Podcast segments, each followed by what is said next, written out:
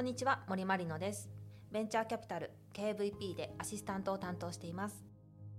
ロールモデルはエンジニアのキャリアストーリーを紹介しエンジニアとしてのキャリアプラン形成に役立つ情報を伝えるポッドキャストです。今回は前回同様私とゲストの対談形式でお送りします。現在ペイミーでエンジニアとして働く藤原さんにお越しいただきました。藤原さんよろしくお願いします。よろしくお願いします。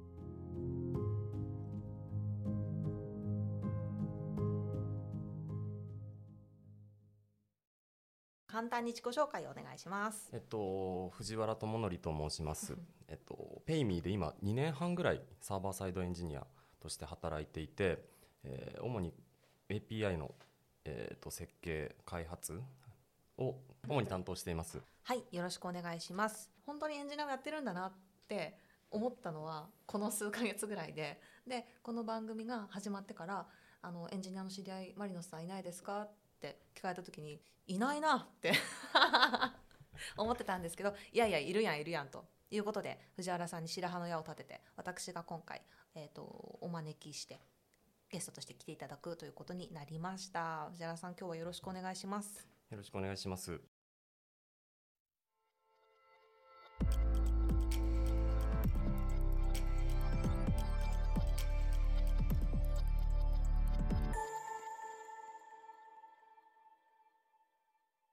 えーと、まずはですね現在のキャリアに至るまでのお話ということで大学の時学生時代のお話をお聞かせいただければと思うんですが藤原さん二流もしたそうですね。僕が通ってた大学って留年じゃなくてこう4年生の後に5年生6年生みたいな感じでボーナスステージが積み上がっていくみたいな。で単位を取り切ったら、えーと、卒業みたいな感じだったんじゃないかなと思ってるんですけどでそれでそうですね、えーと、と1年半余分に通ったんですけど 卒業できなくてみたいな。えー、と5年半大学に籍を置いて卒業はせずに退学して、えー、とそこから、えー、と1社目のキャリアのキャンプファイヤーに入社されたんですよね。これってどういう流れで入社が決まったんですか？大学6年目に突入し,、そうな時に、えー、とたまたまこう中学と高校の同級生に会って、うん、で彼がその、えー、とベンチャーキャピタルからキャンプファイヤーに派遣されていた、ちょうど派遣されていたですよ。でえー、学生インターンを探していて、でその彼の紹介で、えー、キャンプファイヤーにインターンとして入社してで僕その大学で卒業するのに必要な単位が124単位だったんですけど、うんあの5単位しか取れてなかったと。で卒業するためにはまあ多分100年 100年と1億、うん、かかるなと思ったんで、えー、と退学して。学費がね、えー、そうですそうです。で退学して、えー、正社員として入社し,、したっていう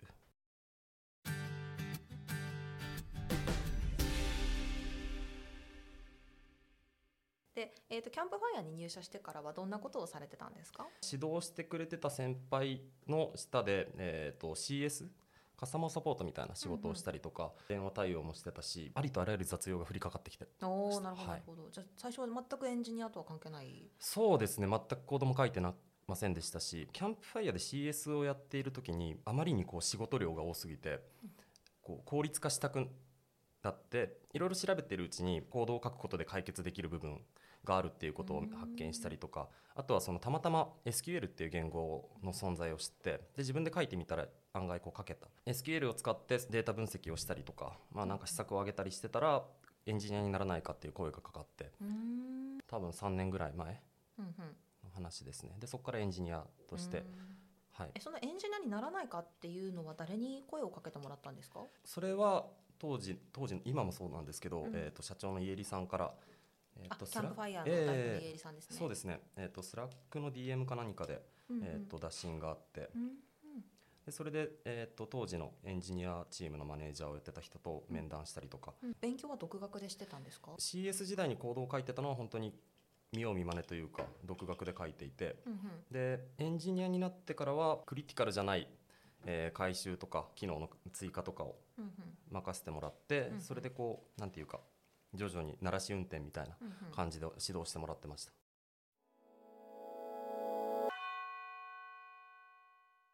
で、えーと、ペイミーに入社することになった流れは？キャンプファイヤーでエンジニアとして、えー、10か月ぐらいエンジニアとして勤めていたんですけど、うんうん、あんまりなんだろうこれっていう理由があったわけじゃないんですけどなんとなく辞めたくなって、でえー特にその行く先を決めずに辞めたんですけどその時に最初に声をかけてくれたのが、えー代表の後藤さんで、あ Payme の代えー表の後藤さんですね、ペイミーの代表の後藤で。で実は僕をキャンプファイヤーにインターンとして誘ってくれたのもうん。後藤、あ後藤さんだったんです。すではい。ね、僕がキャンプファイヤーでエンジニアになった頃に指導してくれてた先輩が共同創業者として Paymeでエンジニアをしていたんですよ。うんうんリファラルというかうんうんうんうん。完全に縁故採用みたいな感じで拾ってもらって。株式会社 Payme はどんな事業をしている会社なんですか？ Paymeっていう、えー同名のサービスを提供していてこれがその企業単位企業様単位で導入していただいて、えー従業員様登録していただいてあとはその勤務実績を登録していただくことで働いた分の給与を、えー最短即日で受け取ることができるっていうサービスを給与の前払いのサービスですね。はいそうです。その今のペイミーでは今はどんな業務をされているんですか、API の設計とかうんうん。開発とか、まあ、一通りのことをやっているのと、うんうん。あとはそうですね。あのフル株なので仕様だったりとかその仕様にが出来上がった経緯みたいなものもおそらく僕が一番把握しているので短期とか中期の、えー、と開発えーだったりとか、えー回収の、えー、と計画を立てる上で、えー、と僕が判断するところがあったりうんうんうん。します。うん。あれ今入社して3年えっとそうですね。さ今年で3年目ですね。なのにもうフル株扱いになるんですね。そうですね。あのしばらく僕と,、えー、と共同創業者のエンジニアのまあ森さんっていうんですけど、うんうんうんうん。の2人で、えー、とエンジニアチームが回ってたんですけど、うんうんうんうん。今年に入ってからですね2人、えー、とチームにエンジニアが2人、えー、と入ったので、うんうんうん。まあ、相対的にフル株みたいななるほどですね。じゃあ最初は森さんと2人で回されてたってことなんですけどその単純に2人で回していけるもんなんですか？えっとす正直回っていなかったと思います。それはどれぐらいの期間2人だったんですか、えっと、す結構長かったですね、まあ、1人途中で入っ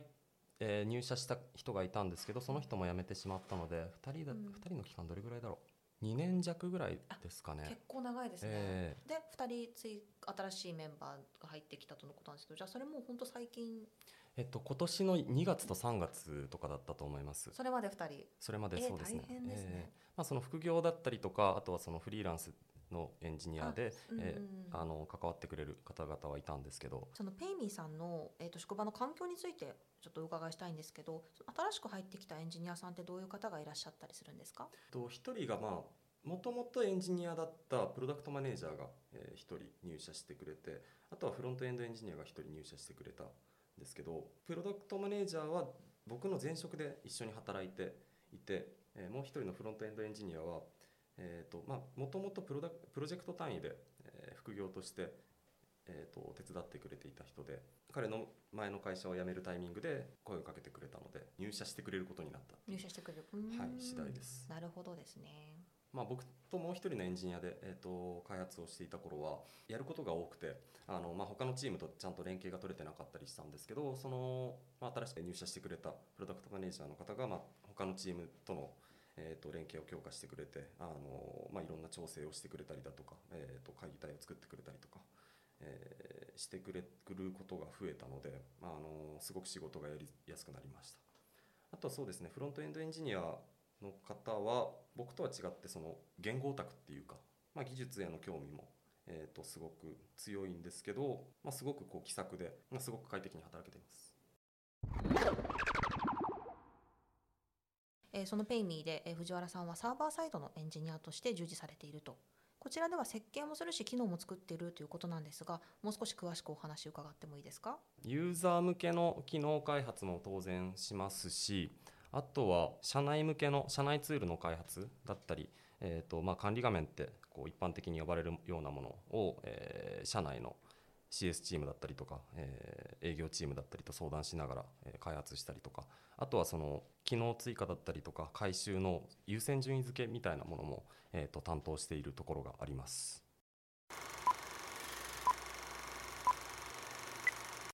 エンジニアという職種のどこにプライドを持って働かれてるんでしょう？っていうのをちょっと聞かせていただきたいんですけど。まあ自分の技術力だったりとか、うんあとは扱う分野とかにはあんまり興味がなくてうん、えー、と僕がソフトウェアを書くことで、まあ、同僚だ、えー、と主に同僚ですね、うんうん。まあ、同僚だったりとかひいてはユーザーだったりうん。にえー、と貢献できるところがある、例えばその同僚の作業量が減ったりだとか、不具合が減って、えー、とユーザーにとっても利益だし、あとはその問い合わせが減ることで、えー、と同僚の仕事も楽になるしみたいなことにすごくこう喜びを感じるので、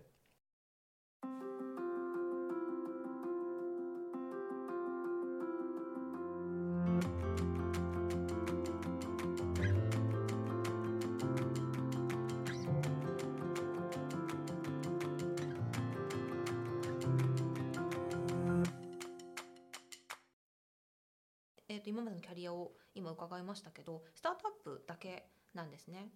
あそうですね。はい。経験してるのは。あの大企業というか他の環境でも働いてみたいなって思ったりすることってありますか？そうですね。働いたことがないので、うん。あのまあ、他の環境っていうのは分からないですけどうんうんうん。割と他のチームの同僚とか、うん。多分僕の働くモチベーションとか考える働くモチベーションを考えるとうん。あまりこう人数が多多くない、うんうんうんうん。えー、と全員の顔だったりとか性格だったりとか、えー考え方だったりっていうのをある程度把握できるぐらいの規模の、えー会社だったりチームの方が働きやすいのかなと思ってるのであんまり今すぐとか近い将来では考えてないです。そんなスタートアップのエンジニアだからこそ学べることっていうのもあると思うんですけどそういった点なんかお話伺ってもいいですか？スタンドプレーが許されるっていうかやっぱり大きい会社はスピードが遅い？そういうところはいいところかもしれないですね。うーんえっと今までお話伺ってて決して王道じゃないキャリアを歩まれてきてるじゃないですか。そんなキャリアを振り返ってご自身で思うことって何かありますか？スタートアップでインターンを始めたことだったりとか、まあ、スタートアップに入社したこととかあとはまあコードを書き始めたこともすごくこう偶然、えー、とやり始めたことが将来その、まあ、仕事になってたりとか、えー、とスキルになってたりするのでいい意味で大胆になったというか、えーとまあ、何でもやってみたらできるのかもしれないとか、まあ、ちょっと興味があったら、えー、と気軽に手を出してみるみたいな考え方にはつながってる気がします。結構こう思いつきで行動されることが多かったり でもそれがね結果としていい方向にいい方向に進んでいるっていうキャリアですよね。えーそうですねはい、まあ、最初の会社でファーストキャリアで最初はでも Excel を覚えて、まあ、表計算だったりとかあとは関数っていう概念だとかみたいなことを、まあ、ある程度、えー身につけてから、えー SQL を書いたんです、えー、と SQL を書き始めたんですけど SQL を書いてるうちにサービスのデータベースの設計だとか設計だとか内容だとかっていうところを理解してでそこから、えー、とサーバーサイドのエンジニアになったのでどういうタイミングでどういうデータができてそのデータがどういうタイミングでデータのステータスが変わるとかまあなんかそういうところはつかみやすかったかもしれないです。まあ、基本的に僕あんまり自分の選択を後悔することってないんですけど性格的に転職っていうものを一回してみたかったっていうのもありますしで結果的にもう2年半ぐらい働いてて、まあ、多分、えー、と自分に合ってる環境だとも思うし転職自体もまあいい経験になったし、えー、と結果的に良かったと思ってます。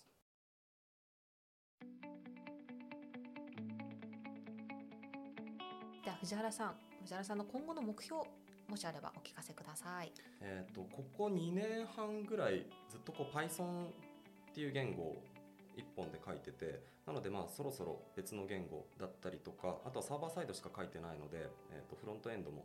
えー、とちょっと手を出して勉強してみたいなと思っていたり、まあ、会社のサービスがリリースしてからそろそろ3年ぐらい経つんですけどだましだまし開発していたものが問題化しつつあったり最初の設計の悪さがこう後々響いてて、まあ、最近問題になってたりするので最近こうメンバーが増えたこともあってそういうところの回収にも時間を割いて、えー、とサービスをもっと改善していきたいとます。ちょっと Python 書いててそろそろ違う言語っていうのってなんか飽きちゃうとかじゃなくて普通にできることが広がるからとかっていう理由ですか？単純にチャレンジしてみたいっていうこととあとこれから先に何かその技術選定をする機会があった時にあの他の言語も知らないとメリットだったりデメリットだったり得意なこと苦手なことが、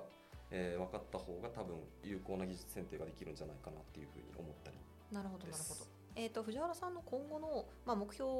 についてというのの続きにはなるんですけど今後もエンジニアとして活動 活動っていうかエンジニアとして働かれていくのかそれとも何かこう全く違う業種にご興味とかあったりするのかその辺もお聞かせいただけますか？まあ、エンジニアに特にこうこだわりがあるっていうわけではないんですけど、まあ、今の会社で一番貢献できるのがまあ多分エンジニアっていう、職種として、えー、と働くのが多分僕の貢献度が一番大きくなると思うので、まあ、しばらくはエンジニアをやると思いますしコードを書くこと自体はすごく好きなのでエンジニアっていう職種じゃなくなったとしてもコードは書き続ける、えー、書き続けていたいと思ってます。はいありがとうございました、えー、残念ですが今回もこの辺でお時間が来てしまいました。藤原さんいろいろお話を伺えて楽しかったです。ありがとうございました。今日話してみて藤原さんどうでした？こういう収録が初めてなのでなんかすごく緊張したんですけど。あもう見てわかりました。すごい汗かいちゃって。はい。見てわかりました。ありがとうございました。以上藤原さんでした。ありがとうございます。ありがとうございました。この番組はポッドキャストプロダクションピトパのオリジナルコンテンツです。番組の感想リクエストは概要欄のリンクからお送りください。それではまた次回お会いしましょう